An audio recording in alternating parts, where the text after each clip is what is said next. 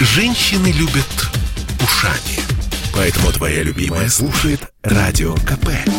И тебе рекомендует. В России с ноября вступает в силу ряд нововведений. Рассказываем подробнее, какие изменения ждут россиян. Пенсионеры получат прибавку, но не все. Выплаты в 50 тысяч рублей в ноябре обещаны защитникам блокадного Ленинграда. Блокадников, тех, кто награжден медалью за оборону Ленинграда или знаком жителю блокадного Ленинграда, сейчас их насчитывается более 75 тысяч человек. Кроме того, с 1 ноября увеличится размер доплаты к пенсии для ряда бывших членов летных экипажей воздушных судов судов, гражданской авиации и работников угольной промышленности. Доплата связана с тяжелыми и рискованными условиями работы. С ноября власти возобновляют некоторые меры поддержки малого и среднего бизнеса, который терпит убытки из-за пандемии локдаунов. Компании могут рассчитывать на два типа помощи – льготные кредиты и гранты. Вернутся и некоторые поблажки для простых граждан. Центробанк вновь рекомендовал банкам не отказывать в реструктуризации кредита клиентам, которые заявят о своих финансовых проблемах с 1 ноября по 31 декабря этого года, а также предоставит документ, который подтверждает коронавирус у самого заемщика или проживающих с ним членов семьи. Реструктуризация подразумевает, что банк не будет штрафовать клиента за просрочку, а изменит условия,